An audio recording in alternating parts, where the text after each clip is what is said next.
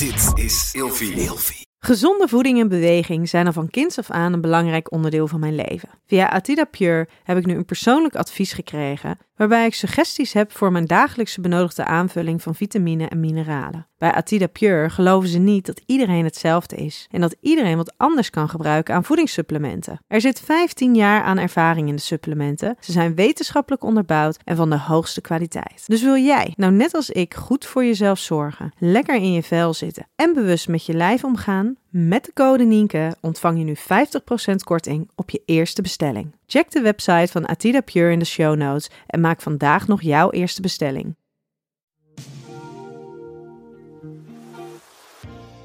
En eigenlijk nu begint het pas, vind ik. Ja? Ja, Want? ja omdat ik nu mezelf leer kennen. En inzichten krijg in hoe ik ben en wat ik wil en wat ik niet leuk vind en wel leuk vind. Dus wat in het begin altijd was eh, ja hoor en ja en amen en leuk, is nu eh, af en toe tegengas geven. Welkom bij een nieuwe aflevering van Seks, Relaties en Liefdes. Waarin Nienke Nijman elke week openhartig in gesprek gaat met vrienden, familie en bekenden. Nienke is psycholoog, relatietherapeut, seksuoloog en auteur van het boek De Relatie APK. In deze aflevering praat Nienke met een van haar dierbare vriendinnen over haar adoptie. Welke ertoe heeft geleid dat zij zich altijd heeft aangepast aan anderen, bang was voor afwijzing en zij zich altijd alleen voelde. Ze droeg het mee als een geheim en is er pas sinds een paar jaar achter wat de impact van de adoptie op haar leven is geweest. Saskia bespreekt open en eerlijk waarom haar eerste huwelijk overging, maar ook wat de impact van de afgelopen zes jaar op haar huidige relatie heeft gehad. En waarom ze het gevoel heeft dat ze eigenlijk nu pas echt aan het begin van haar relatie staat. Saskia doet haar verhaal zeer openhartig in de hoop er anderen mee te helpen. Ik heb jou gevraagd om deze podcast met, eh, met mij op te nemen. Omdat eh, nou ja, de afgelopen jaren zijn natuurlijk wel een beetje een rollercoaster geweest bij jou. Ehm, en ik denk dat dat onwijs interessant is voor mensen ehm, om dat te horen. Omdat er gewoon een heleboel elementen in zitten. Waarvan jij ondertussen hebt geleerd dat die heel erg belangrijk zijn. En hoe die dus heel jouw leven eigenlijk heel belangrijk zijn geweest. Ehm, maar ja, maar waar lang niet iedereen van op de, op de hoogte is. Ehm, ik zou je als eerste willen vragen, die vraag heb ik natuurlijk ook bij jou neergelegd. Van zou jij eens in vijf woorden kunnen omschrijven? Ah, je pakt je telefoon telefoon erbij. heel goed, heel goed. Vijf woorden eh, die in jou opkomen als je denkt aan, eh, aan liefdes en relaties. Nou, ehm, dat was voor mij best moeilijk. Ja, Want je gaat heel snel eh, denken in ehm, sociaal gewenste antwoorden en wat iedereen, wat je hoort te zeggen. Mhm. Maar dat kwam niet in mij op. Dus de eerste dingen die bij relaties in mij opkwamen, eh, was ingewikkeld, vertrouwen, wantrouwen, genegenheid en lachen. Ja. En bij liefde eh, had ik warmte, knuffels, samen, blij en veiligheid. En als, jij, eh, als ik jou deze vraag 15 jaar geleden had gesteld, had je dan diezelfde antwoorden gegeven? Nee. Dan had ik waarschijnlijk sociaal gewenste antwoorden gegeven. Ja, want dat is ook een beetje jouw valkuil altijd Ja. geweest. Nog steeds zo. Nog steeds wel. Ja, maar dan had ik inderdaad gewoon gezegd van... eh, oh, een relatie moet hartstochtelijk zijn, passievol, eh, intens, dat soort dingen. Ja. En nu ik mezelf beter ken, weet ik waar mijn punten liggen en belangrijke punten. En ook mijn valkuilen in relaties. Ja, want eh, om even een klein beetje context te geven. ehm, nou ja, wij zijn naast elkaar eh, opgegroeid. Ja. Eh, in eerste instantie heb ik natuurlijk, nou ja, jij kent mij letterlijk al vanaf mijn geboorte. Ja. Ehm, in eerste instantie ben ik naast jouw ouders opgegroeid. Daarna zijn jouw ouders verhuisd uit de straat waar ik geboren ben. En daarna ben jij daar komen wonen. Vervolgens ben ik ook weer met jou, eh, jouw dochters eh, opgegroeid. Grote heb ik zus. een grote zus. en, ehm, nou ja, en nu heeft eigenlijk, eh, hebben, hebben jouw meiden een dergelijke rol bij onze kinderen. Ja. Ehm, een aantal jaar geleden, een aantal jaar geleden, dat is ondertussen Zes. zes jaar geleden, kwam jij ineens met lichamelijke klachten te zitten. Klopt. Een soort van onverklaarbare, ja, wellicht een beetje richting hernia-klachten. Maar het was allemaal een beetje onduidelijk. Kan jij, kan jij eens vertellen wat er, wat er gebeurde. Want ineens kwam jij als jonge vrouw, als moeder van twee kinderen, plus nog twee ehm, zonen van, jou, eh, van jouw nieuwe, nou ja, soort van nieuwe partner. Het was het toen, soort van. Ja. Ehm, ja, dat was ook alweer eventjes, hè? Ja, was Ja. ook alweer tien jaar of zo. Toen ook al tien jaar? Denk ik. Ik ben de tel kwijt. Ik ben het al kwijt. Dat is een goed is teken. heel lang. Goed teken. Maar jij kwam ineens, kwam jij thuis te zitten. Ja, klopt. Ik, eh 1 april 2014 eh, vind ik nog steeds de dag dat mijn leven is veranderd, Ja. zeg maar. Toen ging ik 's morgens naar de visio met, eh, ja, waar ik vaker kwam voor rug- en nekklachten. En hij zei, joh, wat ga je zo doen? Ik zeg, oh, ik ga werken.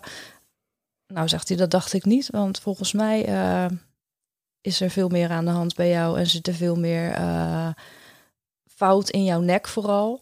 Dus zo is het balletje gaan rollen, bleek ik een nekhernia te hebben. Ehm, ja, ziek gemeld, thuis gaan zitten. En eh, ja, veel meer klachten steeds te krijgen. Alleen ik gooide alles eh, op mijn rug. Dus ik bleef altijd thuis zitten. Als er werd gevraagd, joh, ga je mee daarheen? Zei ik, nee, ik heb last van mijn rug. Ik had ook echt pijn. Maar het was ook echt in mijn beleving van, nou weet je, het is een goed excuus. Ik hoef niet meer weg. Alleen de pijn ging niet weg. En ik heb rughernia's werden er geconstateerd, pijnspecialisten gezien. Maar de pijn ging niet weg. Toen ben ik naar een, ehm, een revalidatiecentrum gegaan. En na drie, dat was twee keer in de week. En na drie weken zeiden zij, joh, er klopt iets niet. Eh, er is, jij wil wel, maar je kan niet. Zijn ze wel eens eh, naar jouw mentale eh, gestel gaan kijken? Ben jij wel eens psychisch getest? Zeg, want ja, wij denken dat jij een depressie hebt. Oh. Ja, en toen ging dat balletje rollen. En was dat ooit, ooit bij jou opgekomen dat er zoiets zou, zou kunnen spelen? Nooit. Ik, ik, bij mij was ook echt de focus op de pijn bij mij en op mijn rug. En ik merkte wel dat ik down werd van het thuiszitten, van de pijn. En Wat soort van ook logisch is. precies. Ja. Maar ik dacht dat dat kwam door de, door de pijn en door mijn fysieke klachten. En uiteindelijk is het omgedraaid. Want wat, wat, bleek er, wat bleek er aan de hand te zijn? Of wat bleek er met jou te spelen? Ik ben eh, uiteindelijk naar, eh, ben ik getest, ben ik naar een psychiater gegaan. eh naar depressief, depressie, medicatie. Ehm, het werd zo erg dat ik opgenomen werd. Ben ik negen weken ben ik opgenomen. Daarna ging het redelijk en kwam ik in het traject van therapie. Drie keer in de week eh, schematherapie. Eh, maar ik vond dat er met mij niet zoveel bijzonders aan de hand was. Mhm. En dat je vooral tot last was voor... Ik was tot last en eh, iedereen om mij heen had ergere dingen meegemaakt. En ja, ik was wel depressief geweest en ik had, was er geconstateerd een persoonlijkheidsstoornis. Maar ja, weet je, wat had ik nou?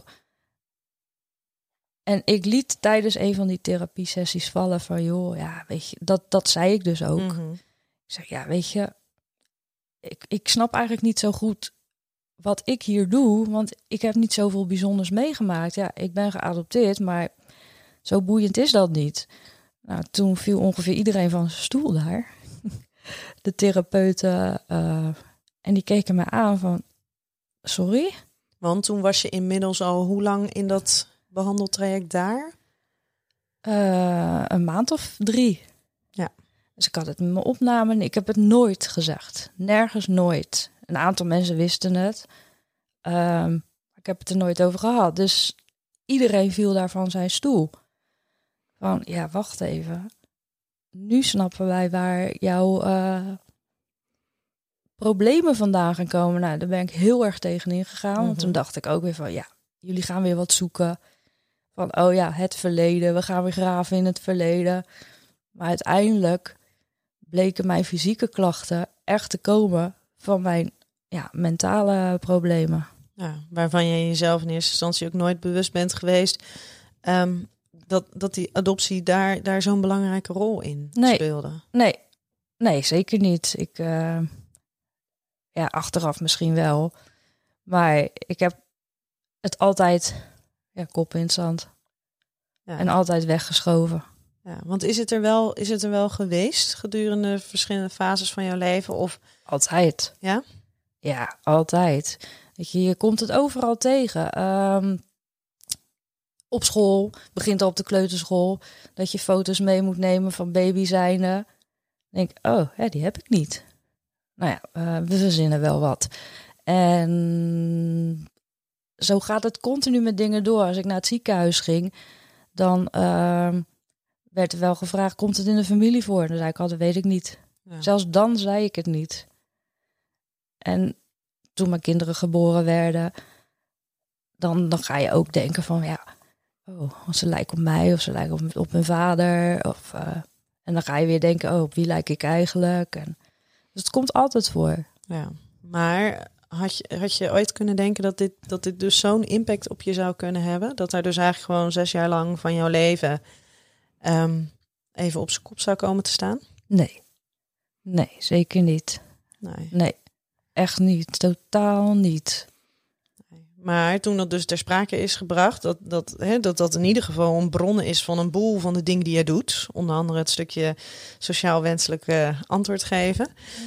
Ehm, toen heb jij je eerst heel erg verzet. Onder het mom van ja, maar jullie willen me nu gewoon een probleem aan praten. En, en daar kan het niet vandaan komen. Maar wat gebeurde er daarna? Ehm, daarna zijn wij eh, twee trajecten ingegaan met twee eh, behandelaren. De een die is mij gaan behandelen op ehm, wat het, de adoptie voor effect had op mij. En de ander eh, is mij gaan begeleiden in ehm,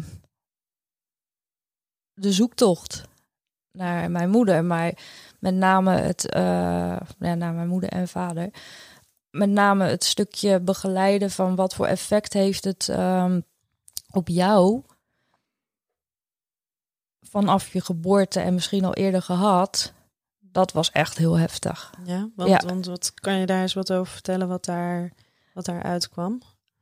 Ehm, dat ik me toen ging realiseren dat de, de hechting en de, de ontwikkeling en alles al begint zodra je geboren wordt en misschien al in de buik.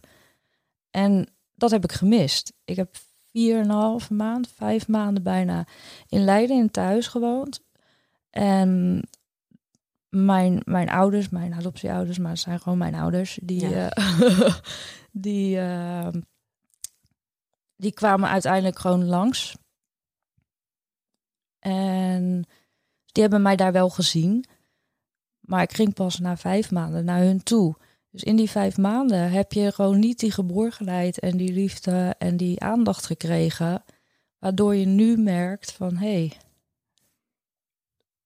ik kan dat ook niet heel goed geven. Of ik kan het heel makkelijk weer loslaten. Of, en daar zijn we heel erg mee aan de slag gegaan. En eh, dat, ik, dat ik gewoon heel veel dingen tegen kan wantrouwen. eh, er niet mogen zijn. ehm, je altijd het gevoel hebben dat je er niet toe doet. eh, altijd aanpassen. Ja. Eigenlijk heel mijn leven heeft het in overlevingsstand gestaan, zeggen zij.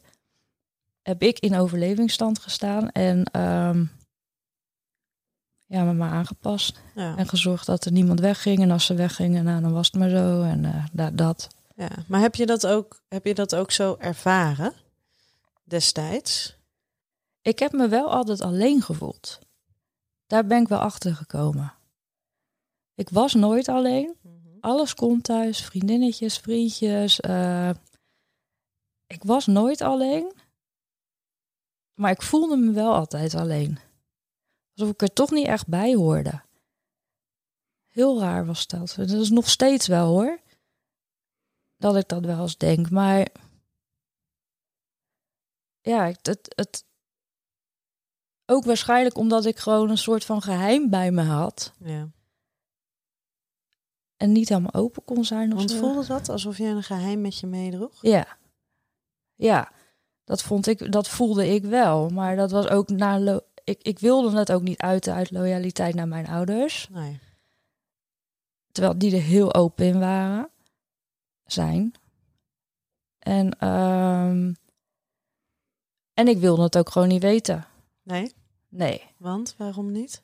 Nou, mijn ouders die zeiden, die zeiden altijd van... joh, ik had, had al heel vaak klachten Ja. achteraf. En dan zeiden zij, joh, als ik ziek was... joh, heeft het niet daarmee te maken? Wil jij niet eens op zoek gaan naar, naar jouw roots? En dan zei ik, nee, nee. Ik zeg, want als zij mij niet moet en ze kon me niet zoeken... dan moet ze me niet, weet je? Dus dat was echt dat totaal niet in kunnen leven in het verhaal... of eh, echt die muur optrekken. En daarin voel je dan een soort van geheim van... nou, praat er dan maar niet meer over. En geheimen met je meedragen, dat kost onwijs veel. Ja, nou ja, dat, dat is wat we ook nu, nu wel achter zijn. Van dat ik gewoon altijd in mijn overlevingsstand heb gestaan. Ja. En altijd maar door ben gegaan, door ben gegaan. En, en sociaal gewenst. Ja. En, en wat denk je dan dat er dus zes jaar geleden gebeurde, ehm, dat, dat dat dus niet meer lukte? Ehm, de druppel was eigenlijk eh auto-ongeluk van mijn dochter. Ehm, ze kwam er goed vanaf. Maar dat was zo'n shock. Dat zij zat in een examenjaar. Ze moest kiezen voor de studie. Ze, had, eh, ja, ze is drie maanden thuis geweest. Dus en dat was zo'n shock. En ik bleef maar zorgen, zorgen, zorgen. En weer niet aan mezelf denken. Ik zat in een rot werksituatie. En dat was eigenlijk de druppel. Toen, toen zij weer naar school ging, toen was ik gewoon op. Toen Ja. was het gewoon emotioneel op, over. En dat iemand tegen mij zei, in dit geval mijn fysiotherapeut... ik denk niet dat jij gaat werken. Ja, bizar is dat, hè? Dat Ja. dan als één iemand zoiets kan zeggen, terwijl het dus al veel langer speelt, maar iemand ziet jou, iemand die, die geeft aan van hé, hey, maar er is iets en het is Ja. niet oké. En dat dat er dus kan voor zorgen dat je dermate stil komt te staan en echt even naar jezelf moet kijken. Ja, ze- hij zei echt van, jij gaat niet werken vandaag. Je gaat je maar een afspraak maken, maar je gaat niet werken. Ja, En dat heeft mijn leven op zijn kop gezet. ja. Positief en negatief. ja maar dat, ja, want je hebt natuurlijk onwijs veel geleerd de afgelopen jaren. Eh, maar het is ook onwijs heftig geweest. Ehm, en, en je hebt natuurlijk, je, gelukkig zijn, jou, zijn jouw meiden, jouw twee dochters, ehm, eh, die, die zijn ondertussen, zijn ze, ze hè, zijn het gewoon hele sterke, ja, zelfstandige meiden. Maar zes jaar geleden waren ze natuurlijk nog zes jaar jonger. Ja.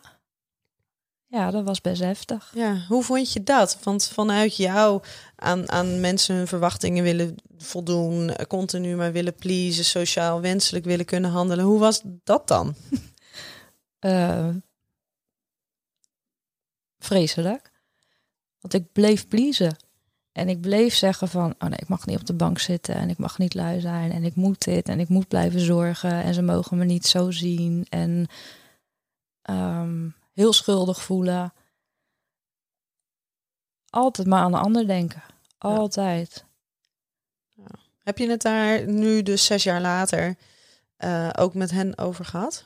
Ja, maar toen ook wel. En dan zeiden ze ook wel tegen me van... maar je hoeft niet eh, te doen alsof. En, ehm, maar dat geloofde ik niet. Dat zit zo diep in mij. Dat, dat geloofde ik niet. Dat is ook dat stukje wantrouwen nog steeds, denk ik. Of ik weet niet wat het is, maar Nou ja, en heel kritisch naar jezelf zijn. heel kritisch naar Ja. mezelf zijn. Ja, en dat, dat heeft me ook genekt. Al die jaren. Maar dat is ook weer dat overleven. Altijd voor jezelf willen zorgen. Omdat je er voor je gevoel alleen voor staat. Ja. Terwijl eigenlijk in werkelijkheid het, het, het huis waar jij bent opgegroeid, Ja. daarin stond je natuurlijk helemaal niet. Nee, zeker Alleen. niet. Nee, maar ik heb nooit alleen gestaan. Altijd mensen om me heen gehad. En eh, alleen weet ik er zelf niet hoe ik ermee om moet gaan. Hey, en ehm, nou ja, jij eh, bent natuurlijk relatief jong, ben jij bij je eerste partner terechtgekomen? Terechtgekomen, dat klinkt heel naar. Maar ja, je hebt hem natuurlijk op relatief jonge leeftijd ontmoet. Ja. Ehm, relatief jong getrouwd. 24? Ja, nou ja, als je hem naar Ja. Nu toetrekt. Ja. Hè, je oudste dochter Ik die was wordt jong. 24. Ja. Dus ja. Ehm, nou ja, twee dochters gekregen. Je- nu terugkijkend op, op hoe dat allemaal is gegaan, wat, wat kan je daarover zeggen in, in relatie tot het feit dat jij dus geadopteerd bent en dat het toch echt wel een, eh, bepalend is geweest voor een heleboel dingen in jouw leven?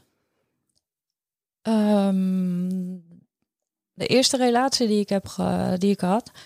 Eh, en waar dus ook mijn huwelijk uit volgde. Ja, ik had natuurlijk wel vriendjes daarvoor en zo. Maar echt de relatie.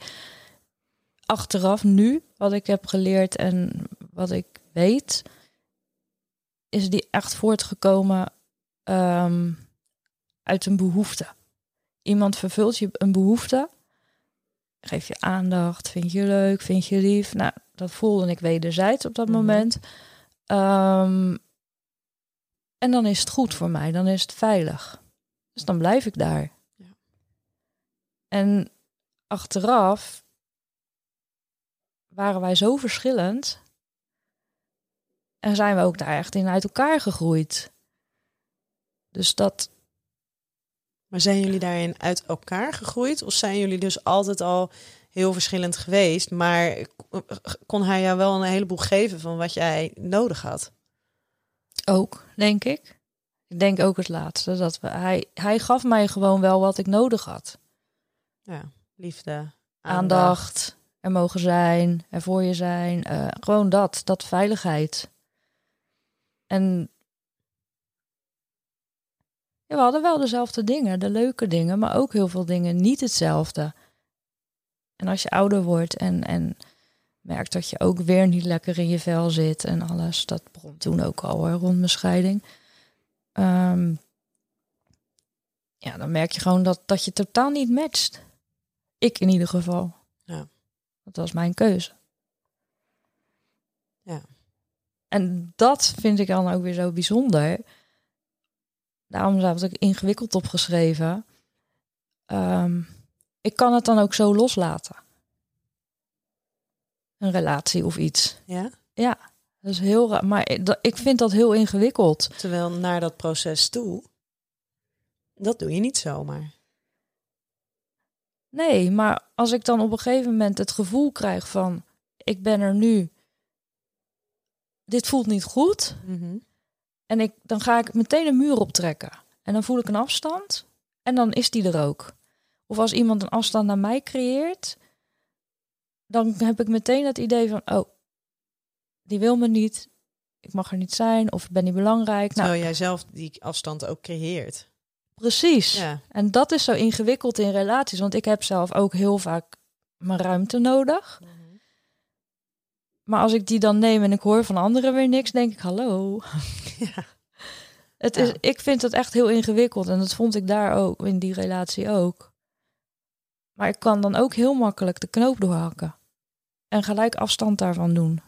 Ja, zonder dat het jou nog heel veel pijn doet. Want je hebt immers, heb je die afstand al opgebouwd. Dus mij doet het geen pijn. Het enige wat mij pijn doet, is dat ik hem pijn doe. Ja.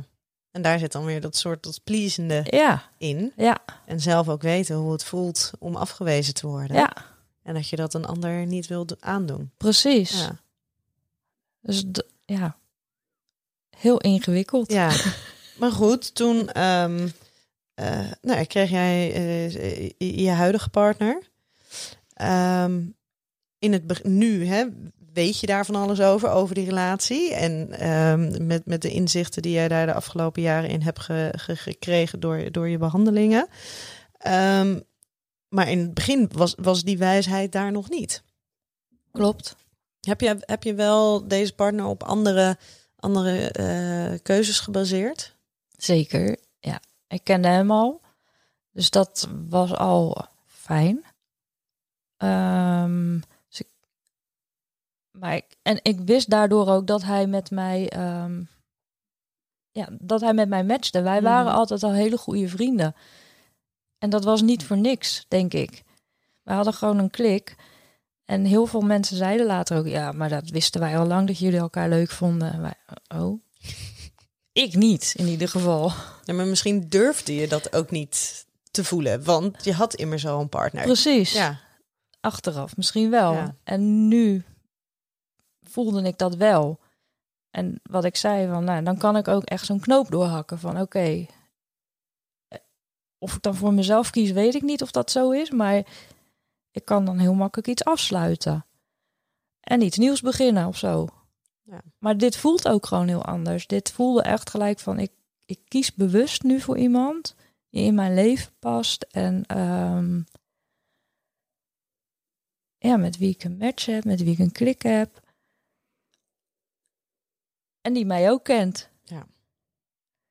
En eigenlijk nu begint het pas, vind ik. Ja? Ja. Want? Ja, omdat ik nu mezelf leer kennen. En er inzichten krijg in hoe ik ben en wat ik wil en wat ik niet leuk vind en wel leuk vind. Dus wat in het begin altijd was eh, ja hoor en ja en amen en leuk, Mhm. is nu eh, af en toe tegengas geven. Maar word jij daardoor ook een, een, een leukere partner? Ik hoop het wel. Ja? Ik hoop het. Ik weet het niet. Ik, ik denk het wel. In ieder geval uitdagender, omdat je vaker nee zegt. Ja, en eh, ik probeer hem nu ook gewoon vaak wat uit te dagen van in de zin van hallo, niet alles van mij uit laten komen. Zeg jij eens wat je wil. En, ehm, ja, ik, ik, ik moet, eh, hoe zeg je dat? Ik moet even op vertrouwen dat ik er een leuker mens door word. Soms Mhm. voelt het nog niet zo, want dan voel ik me echt een bitch. Of, eh, maar Omdat het zulk ander gedrag is. zo, het is echt uit anders. mijn patronen. eh, Ja. Het is echt heel anders. Maar ik moet er gewoon op vertrouwen dat het goed is. Ja. Hebben jullie daar ook gesprekken over? Ja, zeker. Ja, ik, in principe betrek ik hem bij alles. Met, eh, met, met mijn therapie, met wat er gebeurt. Over mijn gevoel praten vond ik echt heel lastig. Hij ook. Dus het, eh, Goeie match. ja, communicatie echt top. maar dat, dat, dat kan ik nu steeds beter. Ja.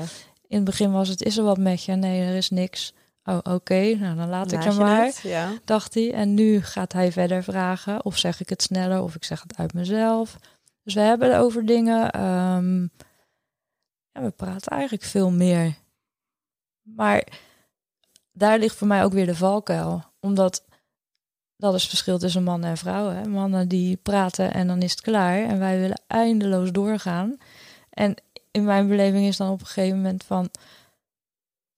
Hallo, je luistert niet meer of vind je me niet meer belangrijk? Of, En dan eh, ga je weer in je, in je valkuil. Precies, of er gebeurt iets in mijn leven en ehm, wat ik heftig vind. Ja, na drie, vier dagen hoor ik hem niet meer erover. En dan denk ik echt, oh zie je, is niet belangrijk. Je bent Ja. alweer vergeten. In plaats van, oké, dit is iets wat mij aangaat, wat bij mij nog heel erg speelt. En het is oké als hij ook andere dingen belangrijk vindt. Precies. Ja. En als ik er wel wat over wil hebben, moet ik er zelf over beginnen. ja. En dan gaat bij mij weer zo'n schakelaartje om, oh daar heb je er weer. En dan ben je weer tot last. Ben je weer tot last. Ja. Heel ingewikkeld. ja. Merk, merk je dat die, eh, nee, die patronen worden duidelijker. Je eigen valkuilen worden daarin duidelijker. Maar merk je dat ze ook minder worden? Dat ze wat zachter worden? Of dat jij wat zachter naar jezelf toe wordt? Ehm, ja. Maar dat wisselt wel ehm, hoe mijn leven er op dat moment uitziet. Als ik me echt goed in mijn vel voel, dan ben ik heel mild en dan kan ik aan mezelf denken, kan ik voor mezelf kiezen, kan ik lekker zelf eh, naar mijn eigen werkplekje gaan en geen verantwoording afleggen. Mhm. Als ik wil sporten, ga ik sporten. En als er dingen gebeuren en ik voel me heel rot, dan val ik echt in mijn valkuil. Dan sluit ik me weer af. Of dan eh, ga ik heel erg onthechten, heel erg afzonderen. Ja. En dan, dan ga ik weer pleasen. Of weer mijn tenen lopen. ja. Nee, want, want Maar- wat... Jij, sorry. Ik ben het wel bewust Ja. nu. Ik, ik kan heel veel dingen wel signaleren nu. Ja. Dus ik, ik, wat er ik voorheen echt in die dip kwam. Ik, ik zie het nu gebeuren. En kan het benoemen. En daarin mag je het ook benoemen dat het gebeurt. Ik moet het alleen nu nog even voor mezelf accepteren dat het ook mag, inderdaad. Ja. ja. Maar ja, je probeert dus na 48 jaar, zeg ik het goed? Ja. Ja. Eh, probeer je jezelf natuurlijk echt wel in, zeg maar, in je, in je, in je- ehm, sterkste roots probeer je jezelf te veranderen. Dus dat is natuurlijk ook niet zomaar eventjes gedaan. Nee. En dit gaat over wie jij bent als persoon en wie jij mag zijn. Klopt. En dat is ook weer ehm, de, de, hoe zeg je dat? De, het probleem door mijn adoptie, Mhm. dat ik gewoon niet weet wie ik ben. Ja. Daar loop ik heel erg tegenaan. Dat je eigenlijk ehm, zo gevormd wordt door je opvoeding, door school, door vrienden, wat allemaal echt heel goed is geweest. Maar er zit ergens iets, dat ben jij, want dat is Ja. je DNA. En dat speelt heel erg nu. Nou, elke keer bij alles wat ik doe, denk ik: ben ik nou zo? Of ben ik nou zo geworden? Of, of ja, heel raar is Maar dat. dat lijkt me ook wel heel lastig als je dat jezelf continu afvraagt. Is het ook? Heel vermoeiend ook wel. Heel vermoeiend. Ja. Het is ook heel vermoeiend. En af en toe roep ik ook echt van had ik er maar nooit aan begonnen aan die, Ja? aan die zoektocht. En, en, en had ik maar nooit dat woord adoptie geroepen. Want zie je wel, het brengt alleen maar ellende op. En, eh, maar dat is niet zo. Want het heeft me ook heel veel goeds opgebracht. Maar het, ja, je bent continu aan het nadenken. Ja. ja. En, en wat, wat voor impact heeft dit alles op, op jouw relatie gehad? Als je gewoon eens kijkt naar die afgelopen zes jaar. Want, want heel jullie rolpatroon, verdeling, alles veranderde. Ehm, je bent niet meer de, de, de, de mooie, jonge, sprankelende vrouw. Maar je, ja, je verandert ineens toch wel in iemand met weinig energie. Een wrak. Ja? Ja, zo noemde ik mezelf wel, een wrak. Ik werd er heel onzeker van. Ik heb ook heel vaak gezegd, joh, ik snap niet wat je hier nog doet. Maar En, was dat ook misschien weer een stukje zelfbescherming en ga maar afstand weg. creëren? Ja, ga maar weg. En eh, wat doe je hier nog? En eh, hoe kan je dit nou leuk vinden? En nog steeds snap ik niet. ehm, of ja, snap ik niet. Ik snap het wel, maar ik voel het niet altijd. Van eh, dat iemand dat, dat hij tegen mij zegt van ja, maar ik hou gewoon van je. Ik ga niet bij je weg, ook al voel je je zo. Ik denk, hoe kan dat? Hoe dan? Ja. En dan zegt hij, ja, maar wat zou jij dan doen? Ik zeg, ja, hetzelfde. Maar het is ja, heel raar. En het heeft echt impact gehad. En hij heeft het echt niet makkelijk gehad. En mijn kinderen niet. En, eh, maar door die sterke achterban is het ook wel weer heel goed gegaan. Ja. Was, het, was het daarmee dan ook weer een voordeel ehm, dat je hem dus ook al kende voordat jullie een relatie kregen? En dat jullie juist zulke goede vrienden waren? Dat hij ook wist hoe jij gewoon was? Voor hem wel. Want hij zei altijd, ja, ik wil, eh, ik wil gewoon de oude Sassie weer terug. En dan Sassie 2.0. Ja, dus de, de, de, de, De beter- sterkere, Ja, zelfverzekerde... versie. En ik vond het vreselijk, want ik zei steeds tegen hem van... ja, maar je weet hoe ik was en dat ben ik nu niet meer. Nee. En je hebt gekozen voor wie ik was. Dus wat nou als jij niet aan zijn verwachtingen kon voldoen daarin? En daar kwam een stukje wantrouwen weer, Ja. want ik geloofde hem niet als hij zei... ja, maar ik blijf toch bij je. En eh, dus heel ingewikkeld, ja, steeds dat ingewikkeld komt Ja. bij mij naar boven. Ja. En Maar dat kwam echt uit mijzelf. ja. Weet je ook wat hij het lastigste vond? Eh, machteloos. Hij voelde zich heel erg machteloos, omdat hij niks voor mij kon doen. Hij ging overal mee naartoe en dat is wat hij deed. En hij zorgde voor thuis. En eh, uiteindelijk ehm, ja, was hij gewoon blij, en ik ook, dat ik opgenomen werd. Want dan, ja, hij kreeg even die, niet die rust, maar wel van, oké, zij zit nu veilig. Wordt voor de gezorgd? Er wordt voor de gezorgd. En ik draai het hier wel. Maar dan hoef ik me niet meer zo zorgen om haar te maken. Hij voelde zich heel machteloos. Ja. Is er iets wat jij ehm, anders had willen doen gedurende de afgelopen jaren? Was er iets wat je anders had kunnen doen? Ja, meer voor mezelf kiezen. Meer aan mezelf denken en daardoor mezelf meer uiten. Dus niet altijd maar aan de ander denken of aan hem denken. Of me proberen aan te passen. Maar meer mezelf zijn. Meer mijn gevoel uiten. Want wat, wat had dat bijgedragen aan, aan, aan jou of aan de situatie? Minder spanning. Dat ik alles zoveel in mezelf hield. En zoveel binnen hield. Kreeg ik ook heel veel spanning in mezelf. En ja, ben ik denk ik daardoor echt wel ook in die depressie gekomen. Dat ik alles zelf wilde doen. En niet wilde delen. En niet wilde praten. Alles voor jezelf houden. Ja, maar dat was mijn overleving. Ja. Wederom. Weer dat geheim met zich meedragen. Ja. En ja, alles. En weer afgewezen voelen, weet je. Je komt thuis te zitten en je hoort ineens je collega's niet meer. Dat soort simpele dingen, weet je. Dat, dus dan hou je het maar weer voor jezelf. Ja. Ja. En ik denk dat ik dat wel anders had willen doen. Als ik meer had geuit, gepraat. Doe je dat nu anders? Ik, ja, hij, hij vraagt er meer naar. Maar ik zeg ook meer hoe ik me voel. En hij, hij ziet het ook. Dus hij kan beter naar jou kijken. Ja, maar ik ook naar lezen. hem.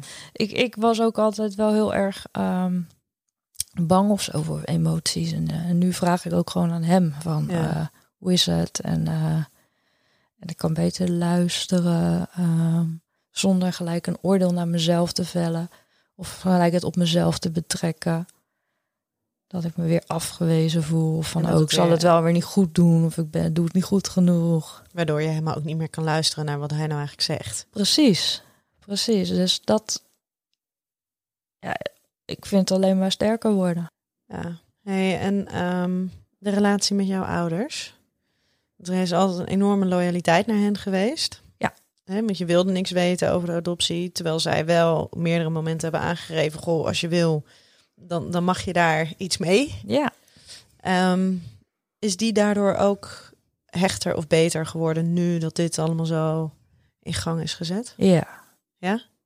Het was al goed en echt, maar ehm, doordat ik er open over ben geworden, sowieso naar iedereen, ehm, is het voor hun ook een stuk opener. eh. in eerste instantie zeiden ze van, ehm, ja, maar je hoeft het niet tegen iedereen te vertellen, terwijl meer mensen het wisten dan dat ik dacht. Dat ik dacht, Mhm. huh?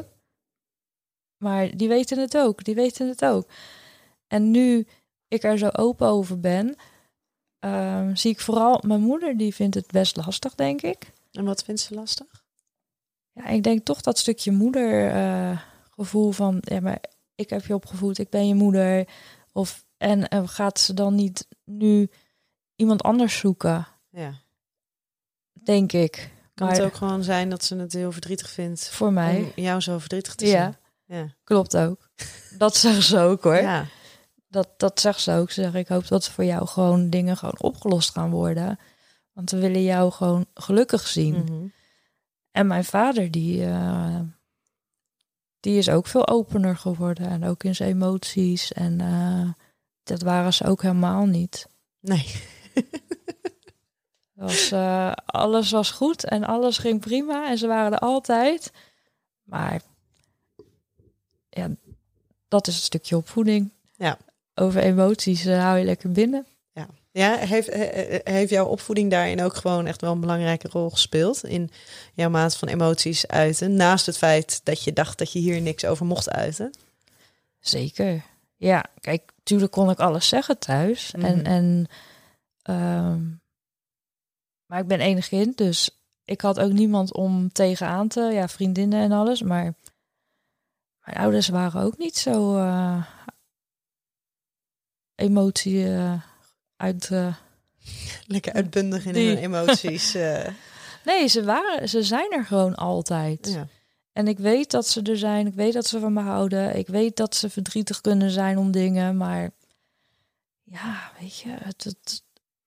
Maar ze zijn, daar ben ik dan nu ook achter. Ook nooit ehm, begeleid in bijvoorbeeld wat voor problematiek adoptiekinderen bij zich kunnen dragen. Of wat het mee kan brengen. Ze zouden bijvoorbeeld begeleiding krijgen aan het begin van eh, de adoptie is nooit iemand geweest. Weet je, dat zeggen zij nu ook. Hadden we dat geweten, dan hadden we daar meer op in kunnen spelen en meer aandacht aan kunnen geven. Ja, dat is eigenlijk van de zot, hè? Want ik heb inderdaad Ja. meerdere, toevallig ook een aantal mensen recent gesproken, die er dus nu achter komen dat, dat de problemen waar ze hun hele leven al tegenaan lopen, precies de dingen zijn die jij nu benoemt. Ja, En dat eigenlijk het gros van de mensen die geadopteerd zijn, dat die daar tegenaan lopen. ja. En dat er dus gewoon nooit begeleiding in is geweest en nooit ehm, aandacht voor is geweest. Weet je, mensen zeggen, ik zei vroeger zelf ook hoor, zei van, ja, maar ik wil een kindje van mezelf en ik wil een kindje adopteren. Nou, als ik nu mensen zou horen van, joh, we willen kinderen adopteren, dan, dan gaan bij mij echt alarmbellen. Waarom? Omdat ik weet wat voor problematiek zo'n kind bij zich kan hebben. Ja. Wat, hoe goed het ook Wordt opgevoed. precies. Maar ook dat ik hoop dat die ouders heel goed begeleid worden. Want het is niet zomaar, ach, we adopteren een kindje en dan heeft hij het goed. Want dat, dat heb ik ook de afgelopen maanden, jaren weer gehoord. Ja, maar weet je wel zeker dat je dit gaat doen, die stappen en die zoektocht, want je hebt het toch goed, je bent toch goed terechtgekomen. Maar daar gaat het niet om. Nee, maar dat is, dat is ook een hele lastige, hè? Dat je inderdaad ehm, de, de, het feit dat, dat je dus je bent ook hartstikke dankbaar voor Ja. het leven wat je, wat je hebt gehad en alles wat je daarin hebt gekregen aan, aan nou ja, van het dak boven je hoofd tot aan gewoon überhaupt de aandacht en de liefde die er is geweest. Maar ehm, dat dat niet wegneemt dat daar ook een, een stukje leegte is. Ja. Wat je, wat je met, met een enorme hoeveelheid liefde dus niet weg kan nemen. Nee, het is gewoon, dat is echt die oer, dat oergevoel. En ik heb heel sterk gehad op een gegeven moment van, ik wil mijn moeder, ik wil mijn moeder, ik wil mijn moeder. En ja, ik, heb echt een geweldige therapeute, die heeft mij toen zo laten inzien van, hey, je hebt niet het recht om te mogen bestaan met je moeder. Jouw bestaansrecht hangt daar niet van af. Jij kan, mag ook bestaan zonder je biologische moeder. Ja. En dat heb ik nu los kunnen laten. Zij maakt niet wie jij bent. Nee, maar ehm, ik ben wel een deel van haar. Ja. Ik vind dat heel moeilijk. Ik kan niet vergelijken. Met mijn kinderen bijvoorbeeld, die zeggen: Oh, mam, jij hebt dit, of "Ja, ik lijk op jou, of ik heb dit. Maar ze kunnen ook heel makkelijk zeggen: Jeetje, mam, jij wordt echt super bruin. Van wie zou je dat hebben? Eh, ja, Geen idee. Ja. Dat soort dingen, dan ga je dan weer afvragen. Dus je blijft wel een deel van iemand. Bent wel een deel. ja. Wil, wil jij daar nog antwoorden op? Ja, ja. Nou ja, goed, deels heb ik al antwoord. In Mhm. de zin van eh, dat ik mijn biologische moeder heb gevonden. Ehm, zij wil mij niet vinden. Of niet zien, niet kennen, niet doen. Mhm. Dus dat is ook weer de, de angst waar ik al die jaren voor eh, heb gevreesd. Weer die afwijzing. Weer die afwijzing van ze moet me niet, want ze kon me toch niet zoeken, dus dan zal ze me wel niet moeten. Nou, dat is dus gebeurd. Ja. Ehm, maar ik wil ook weten wie mijn vader is. En ehm, ja, zij weet dat. En ik niet. Maar dat, de, oh, dat, dat, oh, dat vind ik, nu je dat zo zegt, vind ik dat een soort van heel, heel naar. Ja. Want, ehm, oké, nee, zij heeft dus nu de keuze gemaakt dat zij daarin dat contact met jou niet wil onderhouden. Maar zij weet wie jouw vader is. En Ja. zij ontneemt jou dus nu eigenlijk ehm, de mogelijkheid om hem te vinden. En hem om mij te leren kennen als hij Ja. dat zou willen. En dat frustreert en maakt mij heel erg boos. En Ja. denk, ja, waarom, wie ben jij om mensen uit elkaar te houden? En laat ons dat zelf bepalen. Misschien wil hij mij niet kennen. Misschien is hij al jaren op zoek. Misschien weet hij niet van mijn bestaan. Maar laat ons dat zelf uitzoeken. Maar zij, zij gaat het gesprek niet met mij aan daarover. En Nee. ik heb haar alle kansen geboden, schriftelijk. eh, maakt niet uit wat. Maar. En dat is heel frustrerend. Als Ja. iemand weet Ja, wat eigenlijk, zo voelt het voor mij, een deel van mij is. En waar ik recht op heb. En die discussie heb ik ook altijd met mijn therapeut. Van, ja, maar jij vindt dat je er recht op hebt, maar ja. uh. Kan je je ook verplaatsen in, in haar? Ja. Ik heb me heel lang in haar verplaatst. Ik heb uiteindelijk het verhaal gehoord. Alhoewel ik dat niet, eh, ook niet meer vertrouw. Want zij heeft ook heel veel gelogen de afgelopen jaren. Want je bent nu sinds twee jaar Twee jaar ben ik bezig. ja, met het echte daadwerkelijk zoeken van jouw biologische ouders. En ehm, hebben we ook via instantie hebben we geprobeerd contact te leggen en doen. En eh, ja, zij blijft gewoon liegen continu over dingen. En ik heb mijn dossier in mogen zien, een deel daarvan. Ehm, nou, dat lijkt ook weer niet te kloppen. Dus ik vertrouw haar niet, niet, eh, niet meer. Maar ik heb nog steeds begrip als ik het verhaal moet geloven voor de reden waarom ze mij heeft afgestaan. En ik heb ook begrip ehm, dat, ze dat, dat ze daar moeite mee heeft nu. En ik heb alle begrip. Maar ik heb er geen begrip voor dat zij niet zegt wie mijn vader is. En ik heb twee halfzussen die geen contact met mij willen, omdat dat ook vanuit haar of wie dan ook wordt opgelegd. Ja, dat snap ik ook niet. Weet je, dat, dat, doet echt, dat doet echt wel pijn. Ja. En, ehm, maar goed, ik laat ze daarin. Je kan ook niet heel veel anders. Ehm, Ofwel. Ik kan nog wel een hoop. maar, maar- maar moet maar je ik laat hun willen? met rust. Ja. Nou, dat is het probleem. Moet je dat willen? Dat zeggen heel veel mensen tegen mij. Wil je dit nog wel? Wil je wel? Want elke keer kom je, krijg je een klap. Hoeveel klappen wil je Ja. nog hebben? Maar je kan het ook niet loslaten. Nee. Wat, wat zou er moeten gebeuren voor jou om, om het een stukje los te laten? Want zou jij, als, als jij jouw biologische vader zou, eh, zou vinden, ehm, zou dat dan voor jou voldoende zijn om, om ook de situatie met je moeder los te kunnen laten? Dat er in ieder geval een stukje is Ja. waarvan je weet hebt? Dat, eh, dan heb ik rust. Dan, eh, ja, dan heb ik rust. Dan heb ik haar in principe niet meer nodig. Voor mijn gevoel heeft zij nog steeds heeft zij nu een soort van macht over mij of Ja. zo. Maar ja, ze maakt jou machteloos. Ja. Ja. en zij heeft iets wat ik wil hebben. Ja. En als ik dat eenmaal heb gevonden, weet je, ik heb nu die behoefte niet meer aan haar. Die behoefte is echt weg. En wat ze je zo, zo heeft. Nou ja. weer heeft afgewezen en weer zo behandeld. En bedoel, de deur zal altijd openstaan. Ik wil altijd wel leren weten wie mijn moeder is en haar leren kennen. Maar ik ga daar niet meer zelf achteraan. Die behoefte heb ik niet meer. Nee.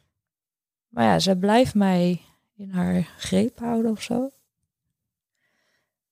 Dat zij iets heeft wat ik niet heb. Ja. Zou ze dat met, ja, ik wou zeggen, zou ze dat met opzet doen? Maar dat kan je je toch bijna niet voorstellen. Als zij juist aangeeft dat ze niet dat contact met jou wil.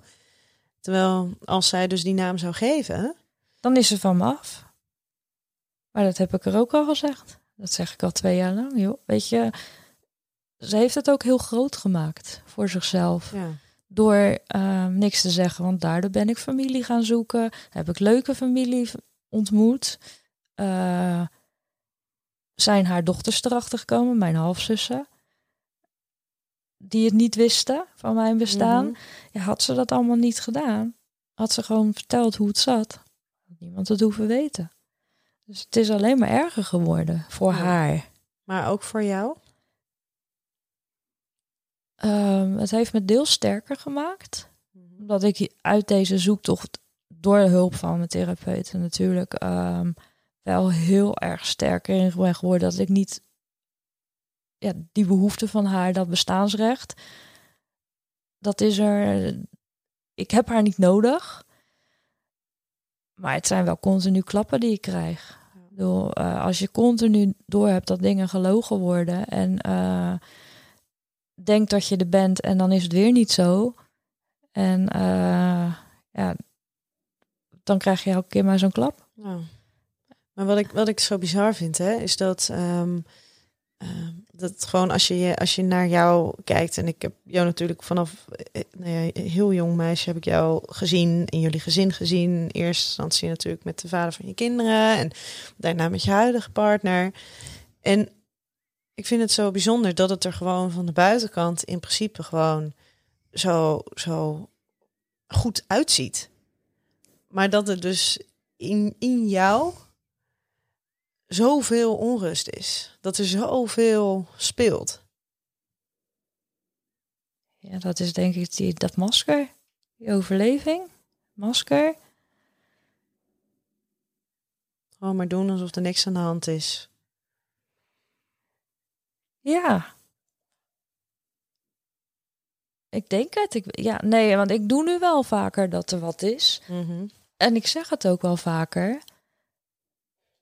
En er zijn ook mensen, zoals jij, die dan zeggen nee is ook een antwoord. en eh, Lekker therapeutisch verantwoord, hè? ja. nee, maar ja, het blijft toch denk ik een stukje in je of zo. Nee, weet je, ik, ik, ik heb heel erg het gevoel van als ik maar blijf doorgaan daarover en blijf zeggen daarover, dan vinden ze me weer een zeur. Dan Mhm. lijk ik weer en dan komt ze weer. Dus het gaat weer heel snel slaat het naar binnen. Ja. Maar denk je dat het, ehm, het- want alles wat je aandacht geeft, dat, dat groeit. Denk je dat het voor jou ook wel goed is om, om dat af en toe even te, te kaderen?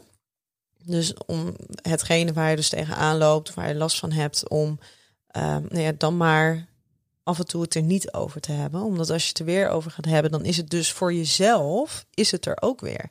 Klopt. Ja, ik, dat is, doe ik ook. Ik kan heel goed ook wel weer mijn afleiding zoeken. Ehm, en dan ben ik het ook echt even kwijt.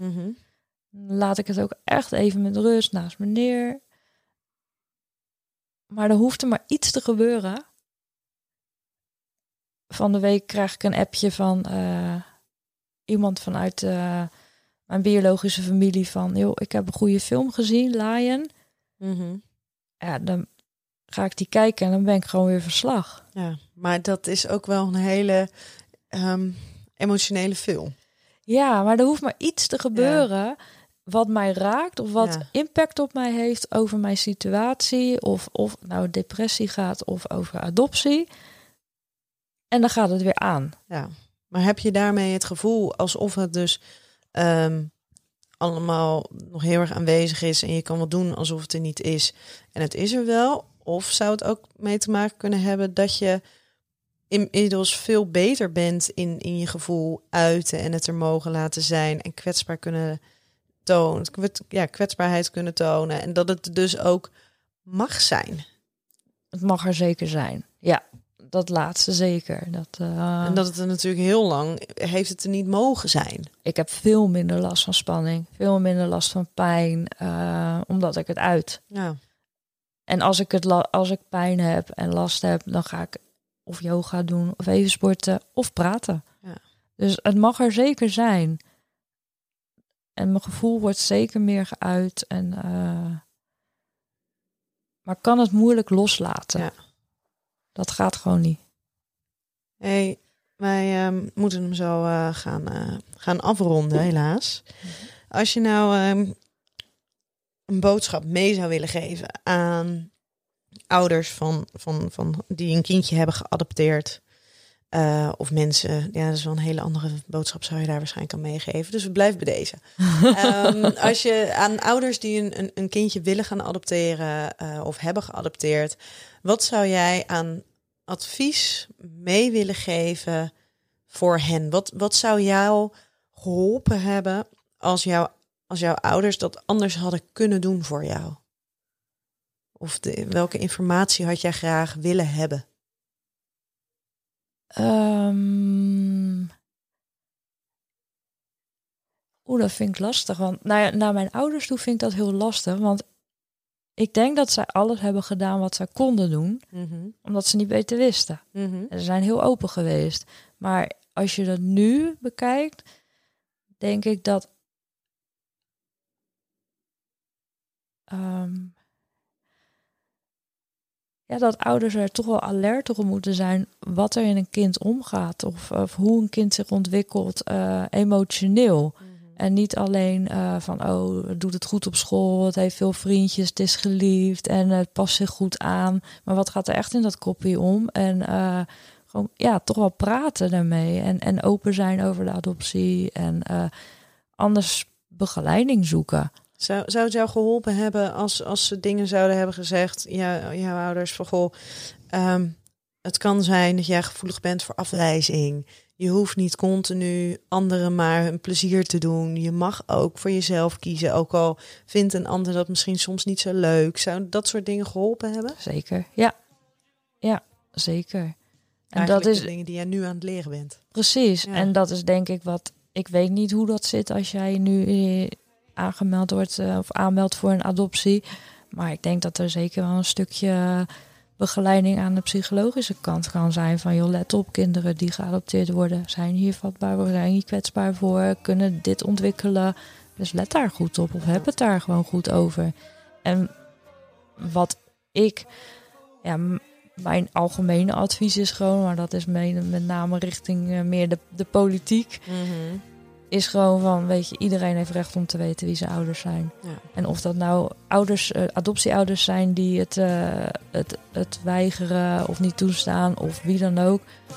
Maar iedereen moet dat kunnen weten. Dat is echt, vind, ja, zo noem ik het steeds, de hel voor iedereen. Als je niet weet waar je vandaan komt. Ja. Hey, als nummer uh, kon ik eigenlijk al raden welk nummer jij wilde. Prince, Purple Rain. Ja. Waarom?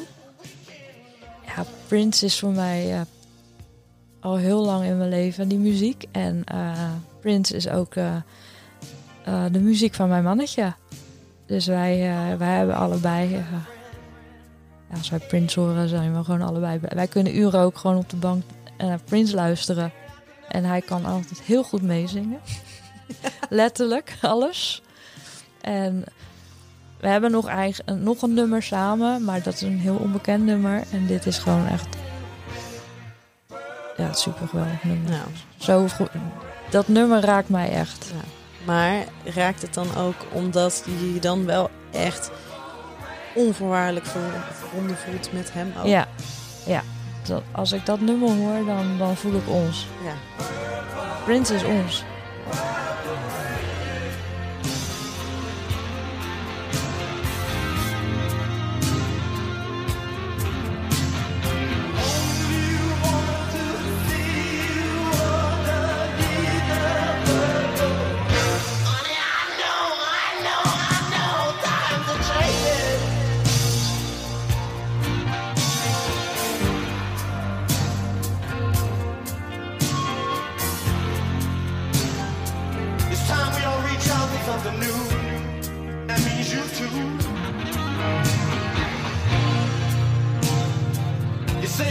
freedom, but you can't seem to make up your mind.